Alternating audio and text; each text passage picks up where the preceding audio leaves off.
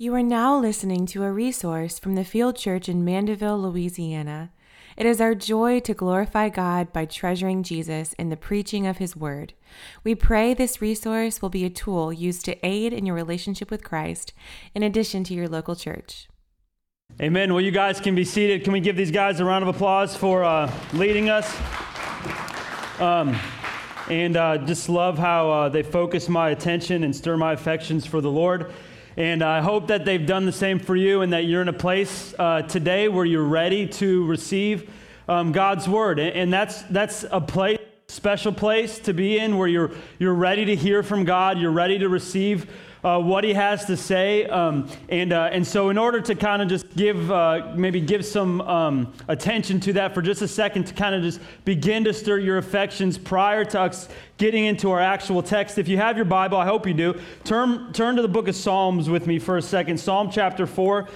This is kind of just personal in the sense of felt like the Lord wanted me to say this. We're going through the book of Luke. We're going to be in Luke in just a second, but I'm reading personally through the book of Psalms. The Lord just convicted me a few days ago, and I would just encourage you, maybe a week or two ago, and moved me into a place of just kind of walking through the Psalms in my daily reading, which, by the way, the Lord so much so wants to stir your affections for Him through daily reading of His Word and being satisfied in Him. If you would be consistent day in, day out, and really try to set a pattern of spending time in God's Word and hearing from Him and receiving from Him and sitting in His Word, I'm telling you, your heart would change. You would be satisfied in the Lord, and your lives would change. And so I just want to encourage you to do that. Try to set a pattern of daily Bible reading. So I'm in the Psalms right now, and I've been reading Psalms for like days at a time. So I took Psalm 1, it was there for just, I don't know, maybe even 4 or 5 days. Psalm 2, same thing. The Lord's just ministering to my soul during this time, but Psalm 4 spoke very clearly to me, and I've just been in it for a little while, and here's what it says. I want you to look at verse 6. Verse 6 says this: "There are many who say, 'Who will show us some good?' And this is what the call or the cry is: 'Lift up the light of your face upon us, O Lord.'" And you know, that's what I want to happen today. That's what I want to happen in your life. That's what I want to happen in our church. That the Lord would lift up His countenance, lift up the light of His face to shine upon us. God's blessing, God's favor, God's nearness, God's light, God's comfort, that He would come to us and the light of His face would shine upon us, upon His people. That's what I want to happen today. In verse 7, he goes on and says, "You have put more joy in my heart than they have when their grain and wine abound." And I love that, because as the Lord shines His face upon His people, there is an exceeding joy that occurs that is beyond even when the world's wine and the world's grain abounds. Like, you got all the wine, you got all the grain, and I got the Lord, and my joy is exceeding your joy. And so that's what I want to happen today, is that the Lord would shine His face upon you, He'd shine His face upon our church, and that our joy would be exceeding, not because our grain and our wine abound, but because we have the Lord, and He's greater than anything we could ever possess. And we're going to see just a picture today of humility in the Savior, and I just wanted to satisfy us, I wanted to instruct us, I wanted to help us, but let's pray, let's ask that the Lord would do this, that He would shine His face upon us, and that He would put more joy in our heart than even if our vats are full, and our wine abounds, and our grain abounds, that the joy of the Lord would be our strength, as Nehemiah says. Let's pray and ask Him to do that today. Ask Him to do it in your life. You need to pray for yourself. Pray, "God, satisfy me in you. Satisfy me in your love. Shine your face upon me today. Speak to me that I would receive your word." Let's pray, and I want you to personally ask the Lord to do that. I'll pray for us. Father, we come before you, and Lord, we beg you to do this work. God, we want the light of your face to shine upon us as the sun spreads over the whole earth, and as the sun covers the land and warms it, and brings joy to all those in whom the sun and its rays touch. So, Lord, we want you to come and shine upon us, that you would lift up the light of your countenance upon us, O Lord, that your face would shine on our lives, that we would experience, because of your nearness and your presence, more joy than even if our wine and our grain abounded. That would be nothing in comparison to having you, our Savior.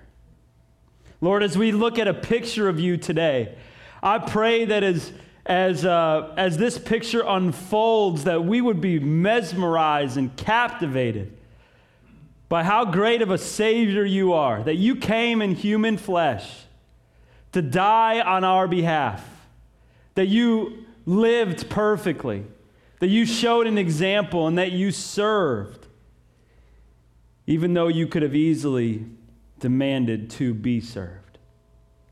God, we love you. Jesus, you are so good and sweet to us.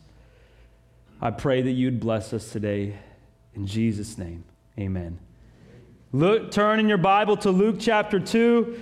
Luke chapter 2 is where we're going to be, and I will warn you, stay there, because when I tell you, like, this thing is full, I mean this thing is full. Like, it's packed. And if you come here regularly, you know, and if you don't come here regularly, if this is your first time, I want to welcome you. We are so glad that you're here, and I hope you continue on this journey with us as you walk in your faith. But one thing that we will do is we're going to really just look at what the text is teaching us. So we're going to look at what the Bible is actually saying, because that's the most important thing. That's what God wants us to do. He wants us to see his words to us and understand them. So we're going to sit in this, and it's like really packed, okay? And then from there, we can understand how to rightly live and apply it. But that's always secondary, okay? It's always secondary to seeing God and understanding his word and what he has for us. So we're going to look at this text together, and what we're going to see in this text is wonderful. We're going to see Jesus in his boyhood, and we're going to get a glimpse and an insight into his life, which is incredible. I want to read the passage first before we even introduce it, so you become familiar with what we're even talking about today. So Luke chapter 2, starting in verse 39, and we're going to read to verse 52, okay? Here we go. Read with us. And when they had performed everything according to the law of the Lord, they returned into Galilee, to their own town of Nazareth. And the child grew and became strong, filled with wisdom, and the favor of God was upon him. Now his parents went to Jerusalem every year at the feast of the Passover. And when he was 12 years old, they went up according to custom. And when the feast was ended, as they were returning, the boy Jesus stayed behind in Jerusalem. His parents did not know it, but supposing him to be in the group, they went a day's journey. But when they began to search for him among their relatives and acquaintances, and when they did not find him, they returned to Jerusalem searching for him. After 3 days, they found him in the temple, sitting among the teachers, listening to them and asking them questions. And all who heard were amazed at his understanding and his answers. And when his parents saw him, they were astonished. And his mother said to him, "Son, why have you treated us so? Behold, your father and I have been searching for you in great distress." And he said to them, "Why were you looking for me? Did you not know that I must be in my father's house?" And they did not understand the saying that he spoke to them. And he went down with them and came to Nazareth and was submissive to them. And his mother treasured up all these things in her heart. And Jesus increased in wisdom and in stature and in favor with God and man. What an incredible passage. One of the greatest passages, I think, in all the Bible. And again, it's full. So what are we seeing in this passage? What's the theme here? And we're going to see how this is very relevant to our lives. Well, what we see here is the humble preparation of the Savior in childhood. This is the humble preparation of the Savior in childhood. So throughout this book, throughout the book of Luke, what we've been seeing is a theme. The theme is Jesus' humanity.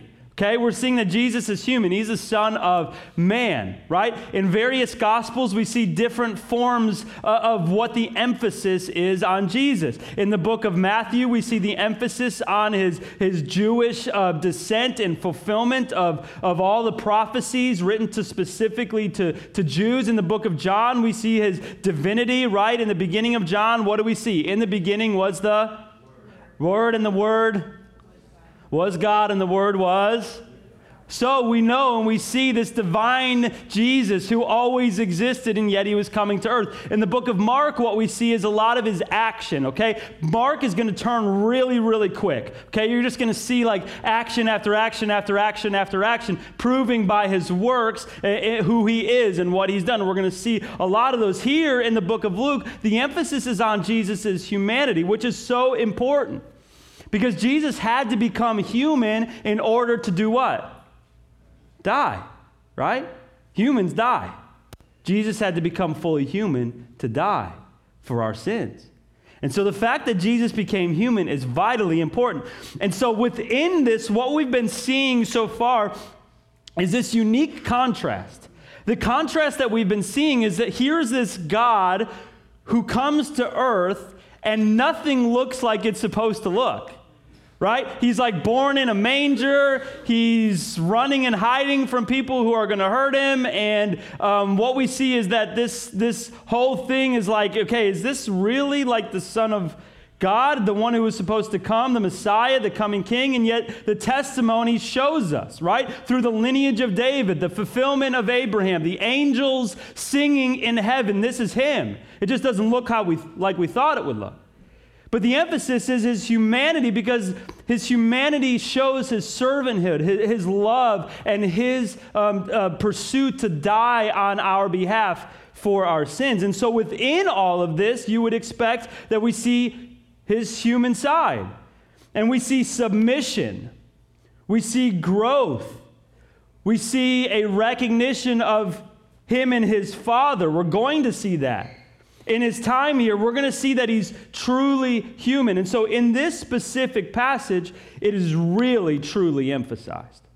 We see Jesus in this humanity, in this human form, really taking on this time as a boy to really grow and to learn and to follow his Father. Now, this is interesting, if just because of the nature of the time period. I mean, like, I think about my kids, right? And I'm like, man, like, this season is very, very difficult. Like, someone was telling me, I was talking to someone yesterday, and they were telling me, I think it was actually Nick. Nick, we were sitting at the pool, and Nick's like, yeah, this is the roughest season with kids. I'm like, you are right? My kids, just the age gap. It's like, it's crazy because, like, one day my kids are like, man, they're doing awesome. I'm like, man, they're obedient. They're getting this thing. I mean, they're going to follow Jesus. They're going to be like, I mean, they're going to set example. They're going to be awesome, you know? And then, like, they wake up from nap time, and I'm like, this is horrible. Like, my kids don't get it, right? What am I doing wrong as a parent? I got to fix something. I'm picturing, 21 years old, them going off and never talking to me ever again. This is awful, right? They didn't put away their laundry or something, And so just the nature of that season is interesting. And you would think in this time period of Jesus, in his boyhood, that you would see these patterns of this, but you don't. Jesus is perfect even in his time of adolescence. Now, the only picture that we get of it is this passage. That's it. We get this one particular passage that summarizes for us that even in his boyhood, Jesus was submissive. Why? Because we truly see that he's the Son of Man. Yes, in salvation history, Jesus is coming to earth, and he's going to save the world through dying on our behalf. But the way in which he does it is humble. The way in which the word spreads throughout the world is through servants and through suffering and through submission. And Jesus, in his boyhood, shows us his humanity, his submissiveness, his growth. And yet there's a stark contrast in the idea that he is truly God. He's truly God. and he truly created everything. And he will rise again, and he will ascend, and he will reign forever. And yet with all that in light, he submits like a human. Now this is very applicable and relevant to us. And we're going to see, because I think we as Christians should think in this same way and should imitate Jesus in this way and should expect the same. Listen, if you're in Christ, you're a child of God. You've been approved by God. You have his favor upon you.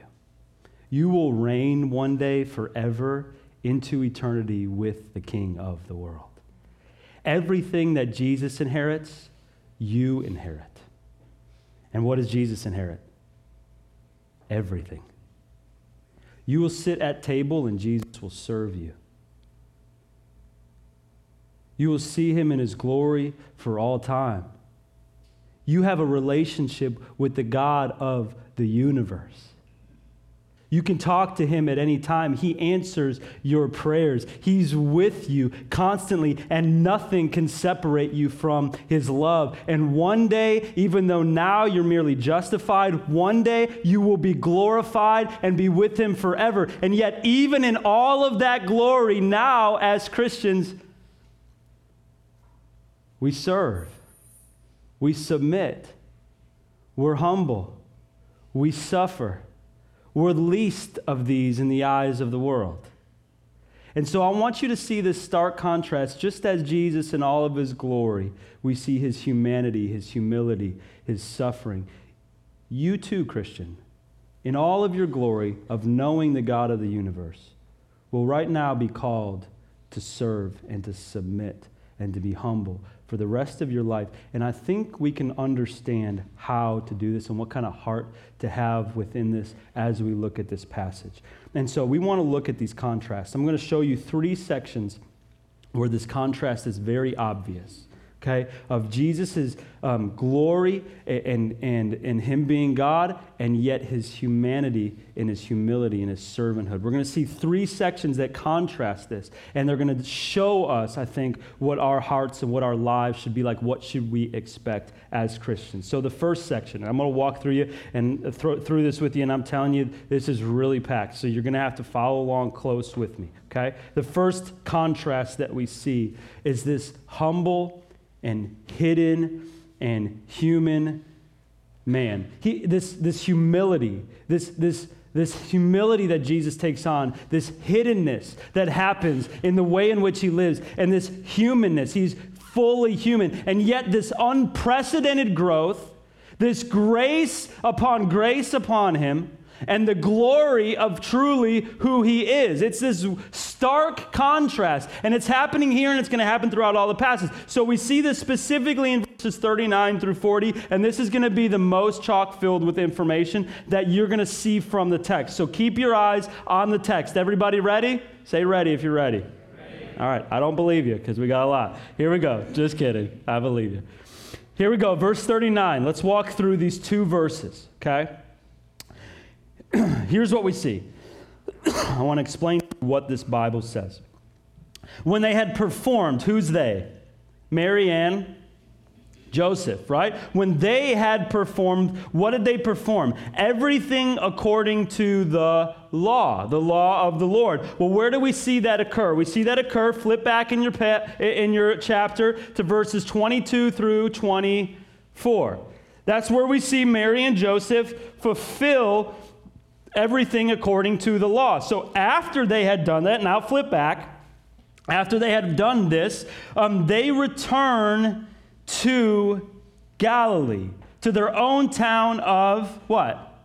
Nazareth. Okay, so stop right there. Right now it's telling us this setting, this time frame, but it's telling us so much more. We're going to get to it. But before we understand that, what I want to point out to you is kind of really what's happening in the progression of this story. Okay, listen. So they return to Nazareth. Okay? Now, what you see there is that you should ask yourself, okay, how is this timeline going? Because there's something missing within the story. If you're familiar with your Bible, you know that there's something missing here. What's missing?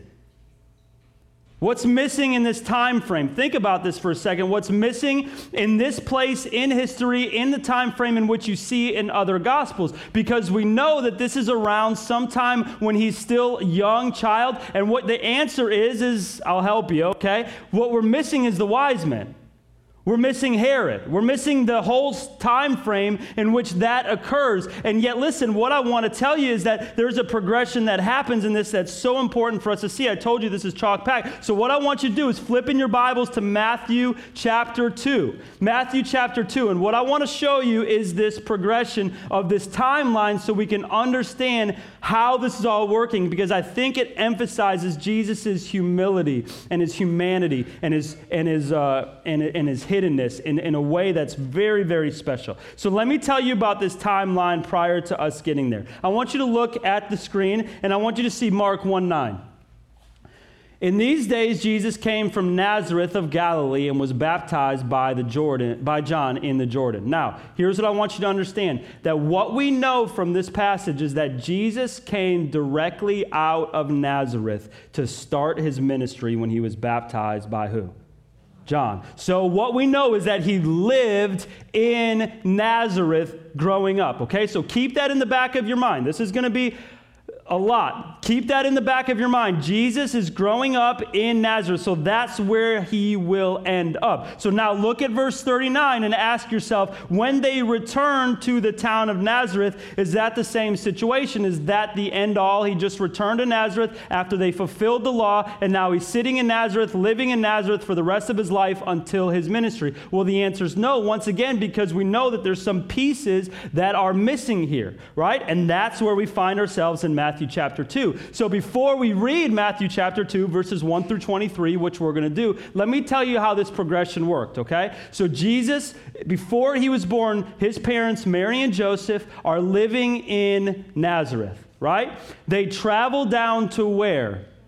Bethlehem, to have the baby. But they went, obviously, for tax purposes, and that's where they had the baby. The prophecy showed us that that Jesus would come out of the city of who? David. So everything's working perfectly up until this point, right? They're there. They're in Bethlehem. They have this baby. Because of the closeness, the nearness, and because of the requirements of the law, they return from Bethlehem they go from Bethlehem into where? To the temple to fulfill the law.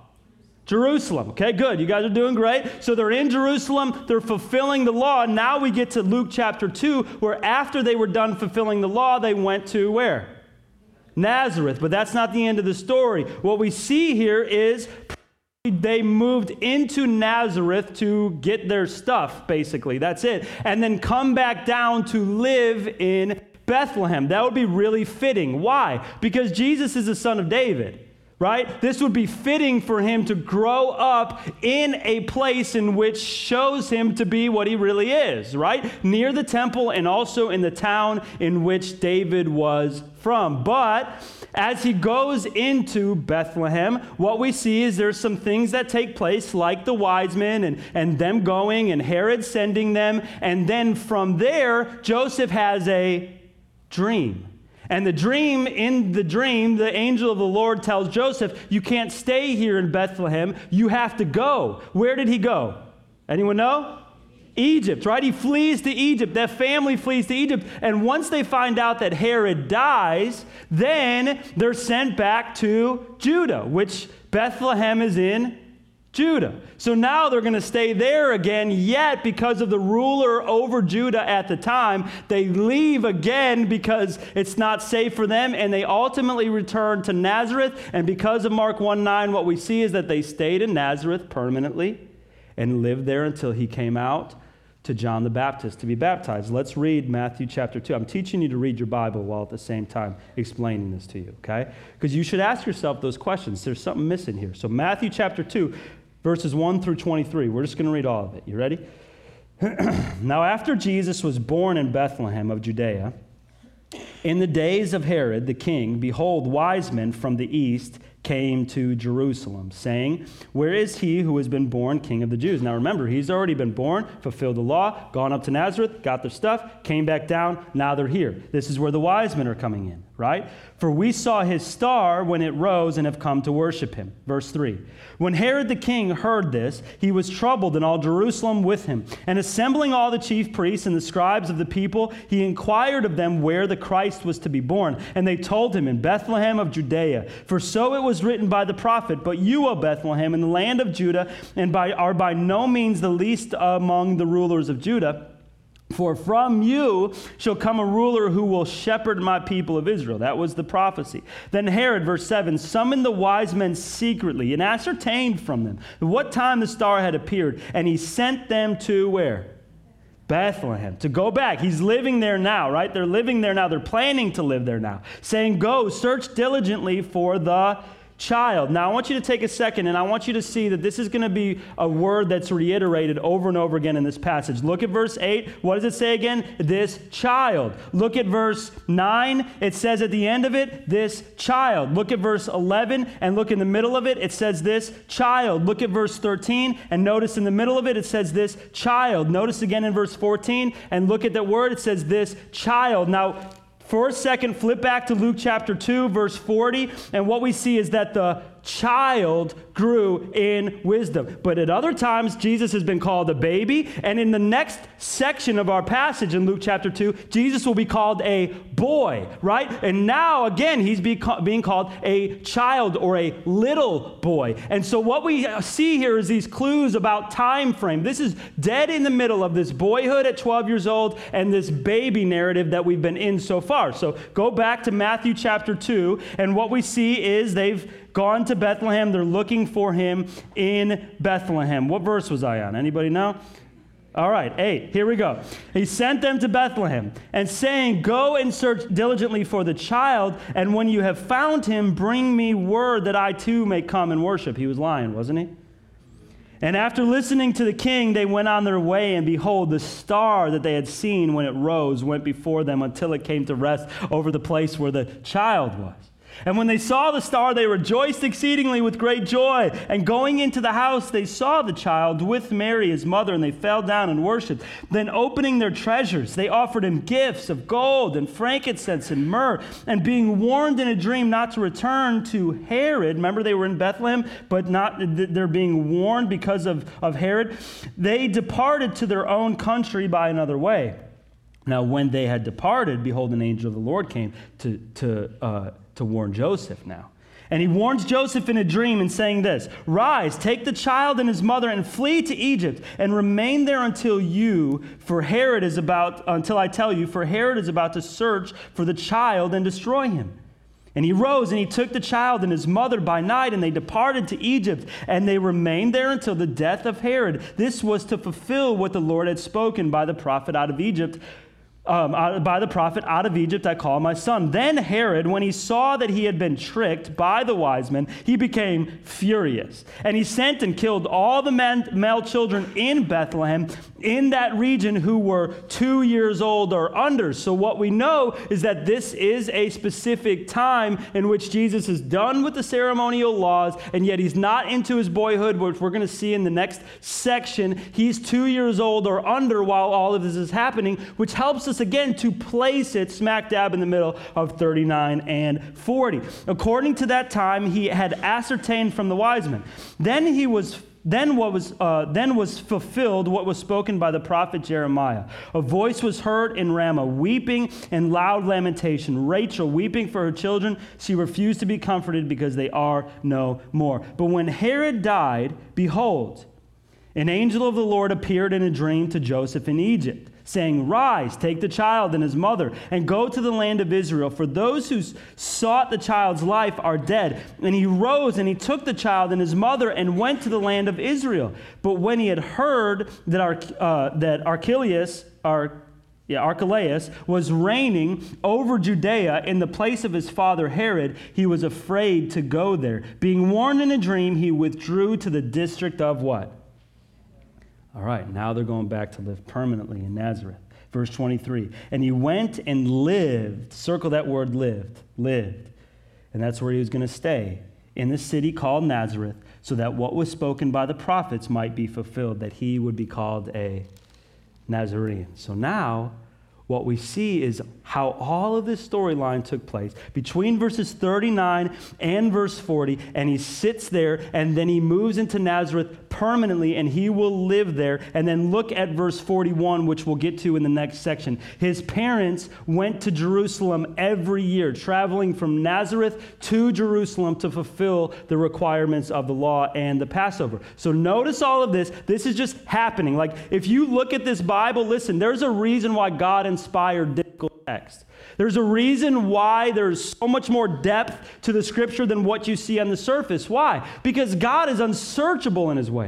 The riches of God's ways are so deep and so beyond that you have to search deep and wide to uncover them. And there's a reason why you have to be dependent upon God to understand them. And so my encouragement to you is ask these questions from the text. Get help from others who can help you, and spend time consistently in his word, because this is just embedded in, we've only got through one verse right now. Now, don't worry, we're going to go faster, but that's all, right?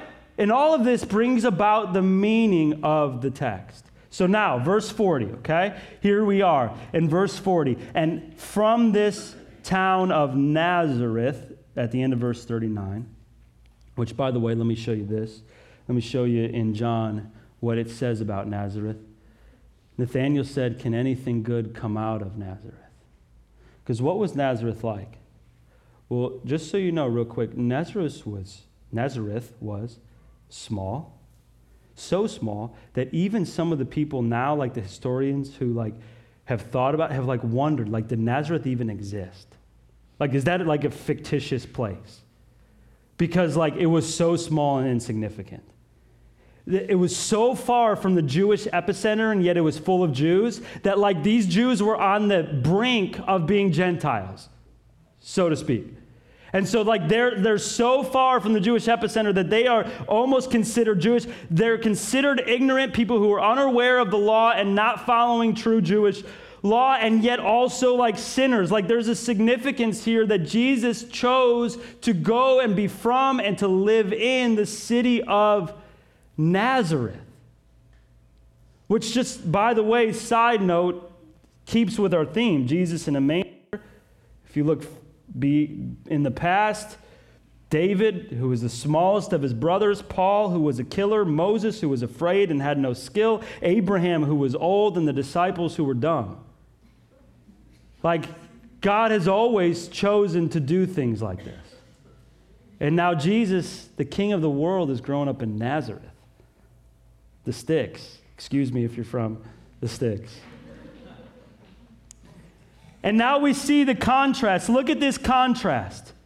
Even though he's hidden, even though he's humble, even though we are watching this, we see this contrast, and yet we also see this human side of him. Verse 40, and the child grew, and he became strong, and he was full of wisdom, and the favor of God was upon him. Which, by the way, jump down to verse 52, which is a similar, it's a little bit different. We're going to talk about what's different, but verse 52, look at this. And Jesus increased in wisdom and in stature and in favor with God and with man. Almost the same verse. They're sandwiching this passage, but what we see in this is kind of a stark contrast again, that he's human because he's a child, and he's growing, and he's becoming strong, and he's increasing in wisdom, and he's growing in favor with God, and yet at the same time, he's always been God, and he's always had ultimate wisdom, and he's always been the strongest, and God's favor has always been upon him.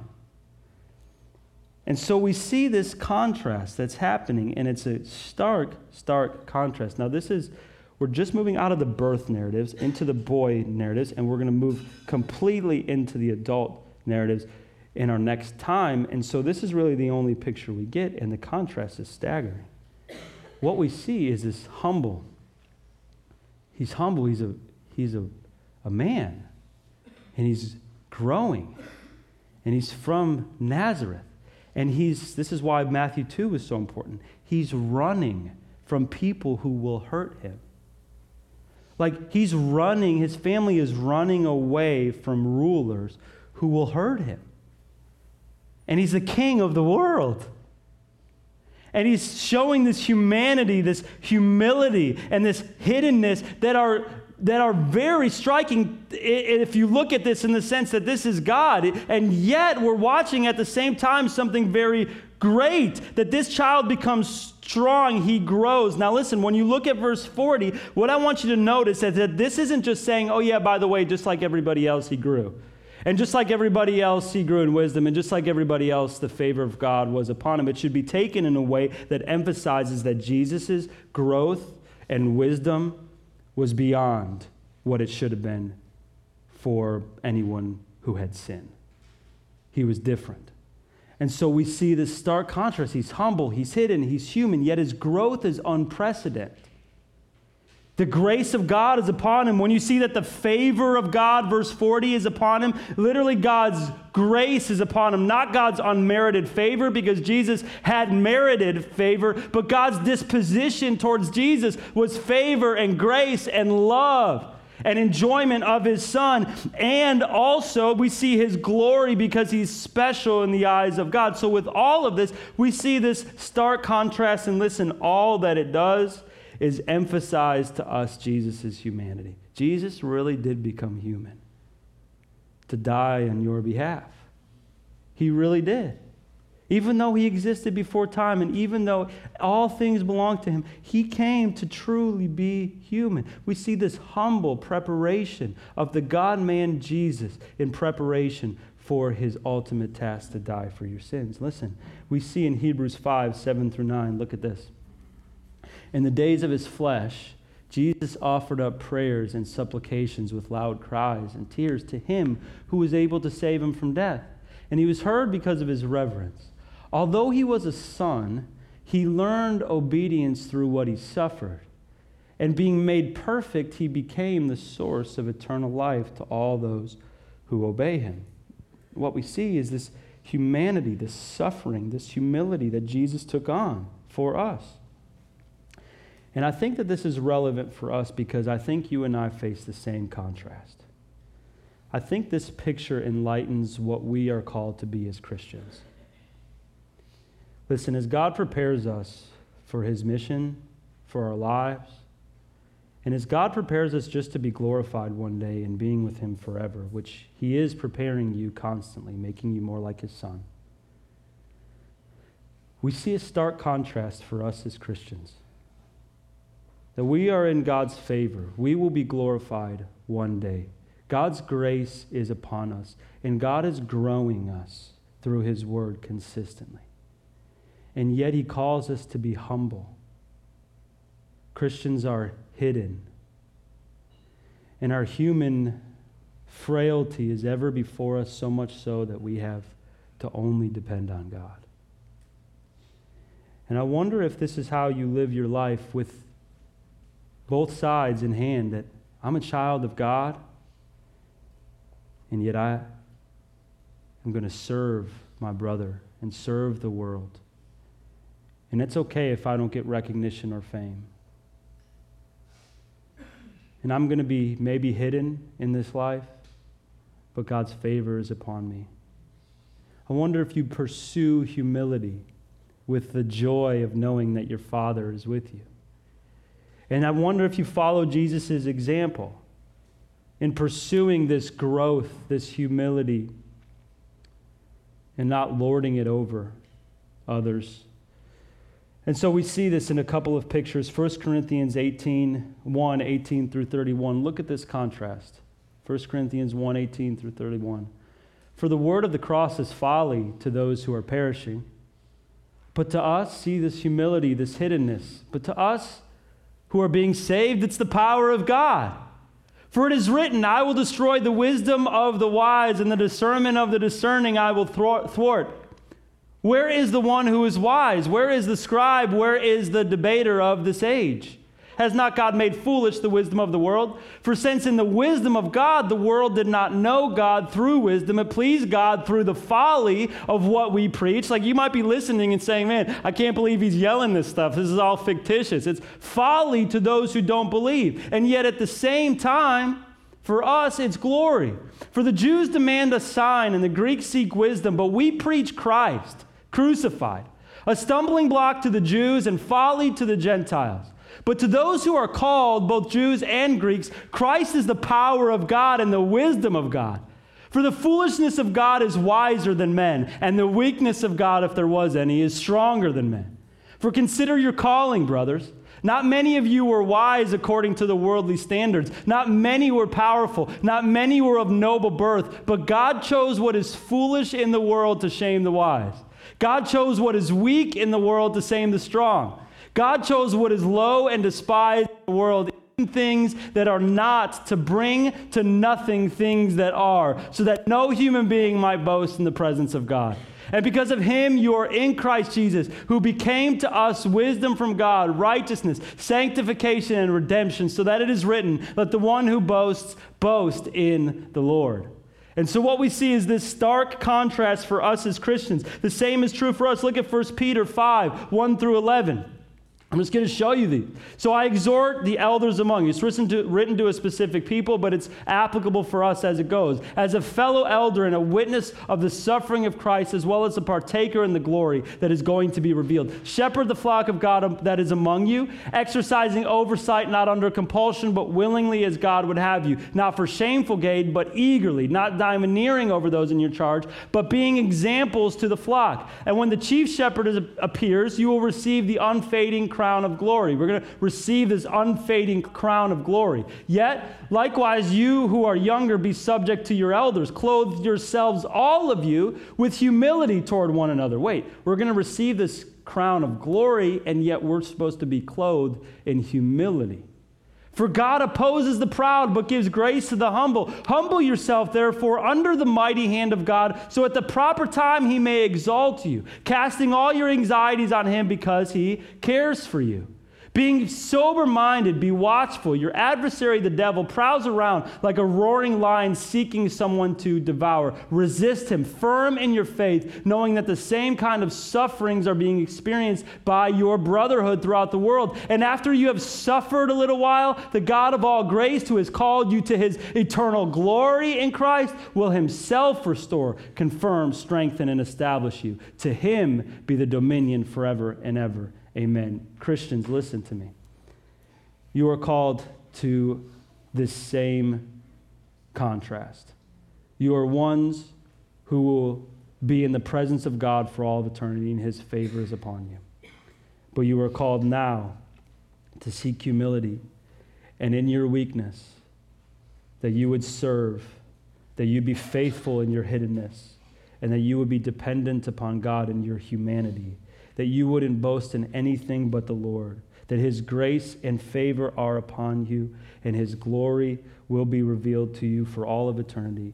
But we serve as submissive, humble, hidden people in this life. The first contrast we saw was the humble, hidden humanity of Jesus, and yet the unprecedented growth, the grace of God upon him and his glory. The second thing that we see in our passage is the contrast of the Son of God, him being the Son of God, and yet fully submissive. We see this contrast of the Son of God and yet fully submissive. Stay with me in the passage. Not my passage, it's his passage. But let's talk about it. Ready? So this is his only picture of boyhood. Smack dab in the middle of those verses that are the same, 40 and 52, we see his boyhood. Now what's happening? Look at this. Ready? This passage is between ages 2 and 12. Okay? 2 and 12. If you jump down to verse 15, right? 52. If you jump down to verse 52, that's 18 years right there in 52. Okay? Literally. 18 years are packed in verse 52. From age 12 to age, anybody know? At 18, 30, right? Because next chapter 3, starting in verse 1, Jesus comes onto the scene to start the ministry. John the Baptist, Jesus started his ministry when he was 30. So in verse 52, there's 18 years. From what we're seeing in this smack dab in the middle, we're seeing ages 2 to age 12, okay? So that's what's happening in this. Now his parents went to Jerusalem from where? See if you're awake. Nazareth, right? Okay, good. Wake up. Come on, here we go. And they went every year to Jerusalem to the feast of the Passover. Now listen, what would happen is those who were within about 15 miles would go up every year. Those who were beyond that were probably charged to go up at least once in their lifetime. Yet this is telling us, even though they lived 70 miles beyond, right, in Nazareth from Jerusalem, that they went up every year, probably because they knew whose child Jesus was, which is God's child. They knew what their child was like. And so they went up, and they went up every year to this, right? And what would happen is the men were required, but the women weren't really. And yet it says that they all went up, or they both went up, Mary and Joseph. And so they're fulfilling the law, which again shows us this humble preparation of the Savior, because anything that Mary and Joseph did counted for Jesus. Okay, it counted for him because he was a baby or he was a child. So look, they go up for the Passover, which you can read about in Exodus chapter 12 or Deuteronomy chapter 16, is what we see them going to celebrate, which is when God passed over his children, the people of Israel, when they had the blood spread on the door, right? Even though he killed those who were in Egypt. So they're going up there, and look at this. When they go up there according to the custom, which is when he was 12 years old, verse 42. And by the way, at age 12, let me tell you that at age 12, he becomes a man, okay? So like he's on his own in the sense of like he's responsible for everything that is required of him in the circumcision that took place. Like he is now a son of the commandment or son of commandments. That's what they called him. And so now he's a boy, he's of the age, they've gone up every year like they were required to, and now Jesus is in a different realm. He's a boy now. He's separate. He's responsible for his own following of God. And they go up according to everything that was custom. Now listen, this is the most important feast in verse 43. When the feast was ended, as they were returning, the boy, which you see boy, again, let me show you. Look at verse 40. What was he called? Child. Go back to verse 16 in the same chapter. What is he called? Go flip back to verse 16. Baby. So we see baby, then child, then now what? Boy. So he's a different camp. He's 12. He's responsible. He's going now into this place, right? We see this contrast. And the reason why this is letting us into some insight is to show how this confusion of them losing their son took place, okay? How did this take place? Well, listen, Jesus stayed behind in Jerusalem, and watch what happens. His parents did not what? They didn't know it. So, like, you feel like a bad parent sometimes? Okay, listen, their son is Jesus, the Son of God, and they misplaced him, okay? It should make you feel better. No, this is not meant to emphasize their losing of him, but here's what happened. So he's 12 years old now.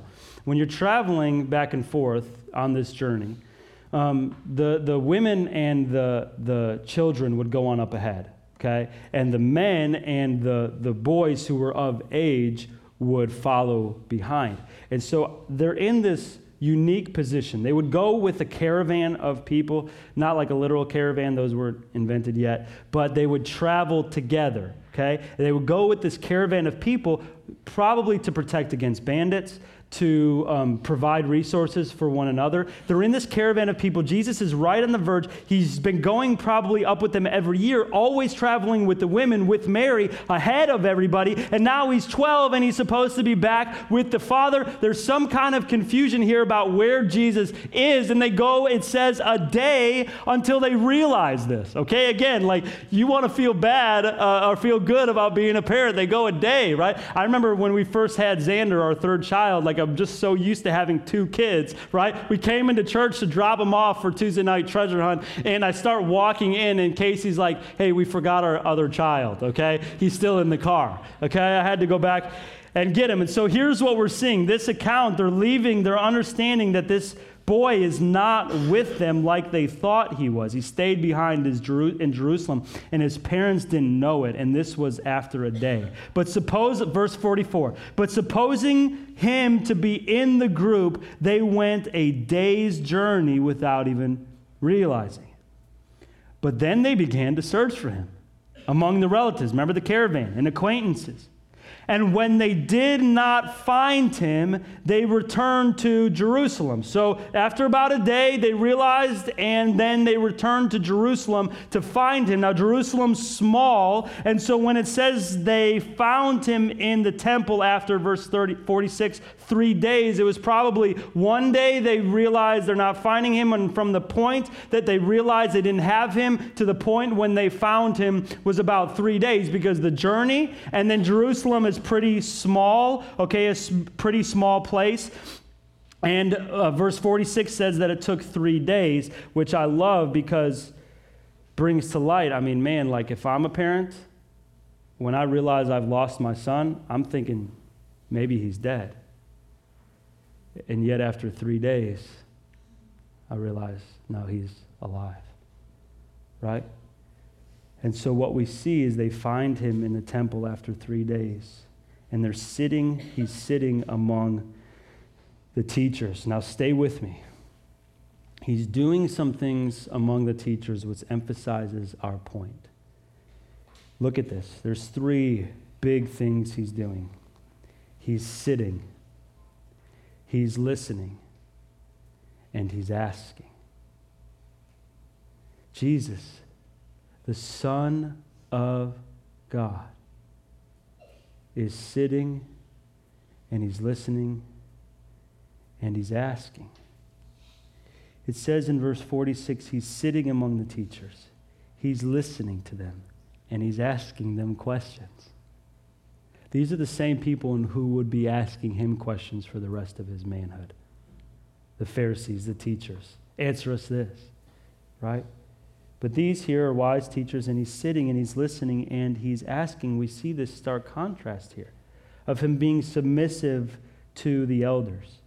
And all who heard him, which is crazy because now we see another stark contrast, were amazed at his understanding and his answers. Wait a second. They're amazed at his understanding. They're amazed at his answers. They're amazed at his wisdom. And yet Jesus is sitting and he's listening and he's asking. And this sheds light into the fact that they weren't just amazed that, man, this kid's pretty smart. They understand something supernatural is happening, because there's other places in which we see that people were amazed. Look at this, Luke 8:56. It says this, now, and her parents were amazed because Jesus raised someone back to life, but he charged them to tell no one what had happened. They're not just amazed like, wow, this is cool. They're amazed like, man, this is something supernatural that's occurring. Look at this in Acts 9:21, right?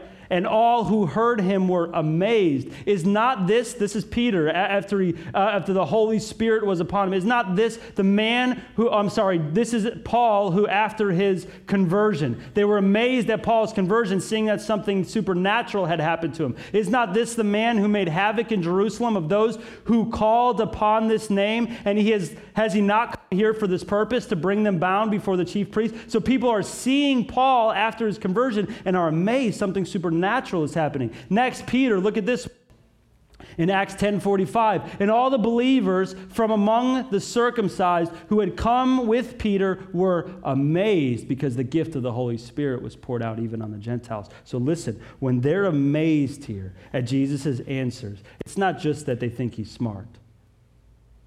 It's that they're saying there's something supernatural about this man. He's the Son of God. Maybe they didn't realize it fully. And yet at the same time, listen, he's standing, or he's sitting, and he's listening, and he's asking. Now there's more. I want you to see the rest of this contrast. Follow with me. And all who heard him were amazed at his understanding and answers. And when his parents saw him, they were astonished, and his mother said to him, "Son, why have you treated us so? And behold, your father and I have been searching for you in great distress." Now, these are the first words out of Jesus' mouth in this whole gospel. This is the first time you hear him speak. This is the first red letters. Verse 49, he said to them, "Why were you looking for me? Did you not know that I must be in my Father's house?" And so the answer is silly because I think about this, and this shows him to be, once again, truly the Son of God. Like, if you were to come up to my children in a random time and say to them, where have you been? Like, night and day, I've been looking for you. Preston wouldn't understand you, right? Natalia would at this point. And Natalia, where have you been? I've been looking for you. Like, I've been searching everywhere for you. She would say, well, did you come to my house? Like, where I live? Why would you be looking for me? Don't you know I'm in my Father's house? Like, I'm submissive. I'm in a family. I'm in relation. I'm not my own. I belong to someone else. Jesus here declaring himself to be the Son of God, and in this words, in this place, he's describing in the first words of his words within this gospel his unique relationship to the Father, which is he's the Son of God. This is his first words. This is his first declaration within this gospel. And we see this submission. And now follow along even further just a little bit. And they did not understand the saying that he spoke to them. And he went down with them and came to Nazareth. And we see one more picture of submission, that he was submissive to them. Which, by the way, them here, this phrase, them, is the last time we hear of Joseph being referred to in the whole gospel. In this whole gospel. So we think at this point Joseph is probably somewhere between 12 and 30. Joseph has died, probably. And so what we see here is this submission to his father and to his mother, and Mary treasuring up all of these things in her heart, which cross-reference with me. Go back to verse 19 of chapter 2. Go back to verse 19 of chapter 2. Mary treasured up all these things, pondering them in her heart. Go back to Luke chapter 1, verse 66, and it says the same thing of the people who were there. All who heard them laid up these things in their hearts. And so Mary's watching all this, and she's probably starting to understand what's happening. But within this point, here's what we see. We see this contrast of this Son of God and yet this submissive human. He's the Son of God who is full of wisdom. People are amazed at his understanding. He's full of light and understanding. And he's the Son of God. Didn't you know I'd be in my Father's house? And yet at the same time, he's submissive. And he's saying, I'm going to go back and obey my father and mother. And he's sitting and he's listening and he's asking within the temple. Now, for the sake of time, I want to show you this picture, Philippians chapter 2, verses 6 through 11. Jesus, though he was in the form of God, did not count equality with God a thing to be grasped, but he emptied himself by taking the form of a servant, being born in likeness of men, and being found in human form, he humbled himself by becoming obedient to the point of death, even death on a cross. Therefore, God has highly exalted him and bestowed on him the name that is above every name, so that at the name of Jesus, every knee should bow in heaven and on earth and under the earth, and every tongue confess that Jesus Christ is Lord, to the glory of God the Father. We see this stark contrast, the Son of God, and yet this submissive man. And for the sake of time, let me tell you once again, we see the same stark contrast being called of us as Christians. We are the sons of God, the daughters of God. And yet we're called to be submissive to him, to each other, towards our leadership. We're called to be submissive people to his word, and while at the same time glory that we're the children of God. The last one, number 3, and we're already over, so I'm going to go through this really quick, and it's only one verse, verse 52. We see the stark contrast of him, what I'm calling reigning eternally, and yet the way in which Jesus chose to be revealed. Now, I see this stark contrast because, listen, there's one difference between verse 40 and verse 52. If we had time, I would ask you to look for it and see if you could tell what the difference is. The difference is there's one addition at the end, that he didn't only grow in favor with God, but that he grew in favor with what? Man. That's the one difference. So why is that difference there? Well, we see that people are starting to understand who Jesus is. They're starting to see this man is special because of his obedience, because of his humanity, his perfect humanity, and because of his godlike nature, right? And yet at the same time, listen, Jesus is progressively revealing himself to man in this way as a human. They're watching him be special because he's progressively showing them this by his obedience, by his submission, and by his keeping of the law. They see this man is special. And yet Jesus has always reigned. He's always existed. He's eternal. He could have at any moment cracked the sky and revealed to everybody at one time, this is who I am, people, right? And yet he chooses to do this, and it emphasizes once again his humanity, his humility, his hiddenness, his submission. And so for time's sake, let me tell you once again, this shows us this contrast. As we close, church, this is what we're called to be. We're called to strike this same balance. Rejoice in the fact that you're children of God. Rejoice in the fact that you've been called by his name, that you will one day be with him for all of eternity. And yet at the same time, Christian, pursue humility. Pursue submission. Be okay being faithful in your hiddenness, because you have a glory that's to come. Let's pray. Father, we come before you, and I just pray that you would take this and that you would use it in our lives. Help us to be people who are not seeking pride because of our right standing before you, as though we could boast in anything of ourselves. Help us to boast in you and you alone, and to pursue humility on the contrary. Following Jesus' example that we see in Philippians chapter 2, that we would be people who don't only look out for our own interests, but also the interests of others, pursuing Christ's likeness in our servanthood, in our humility, in our hiddenness, in our submissiveness, in our understanding that we are frail and dependent upon you. And yet, God, help us to be people who rejoice that your favor is upon us, your grace is upon us, and that we would live glorying in you. In Jesus' name, amen. Thanks for listening to this resource from the Field Church in Mandeville, Louisiana. We pray that it helps you to joyfully make Jesus Christ your treasure.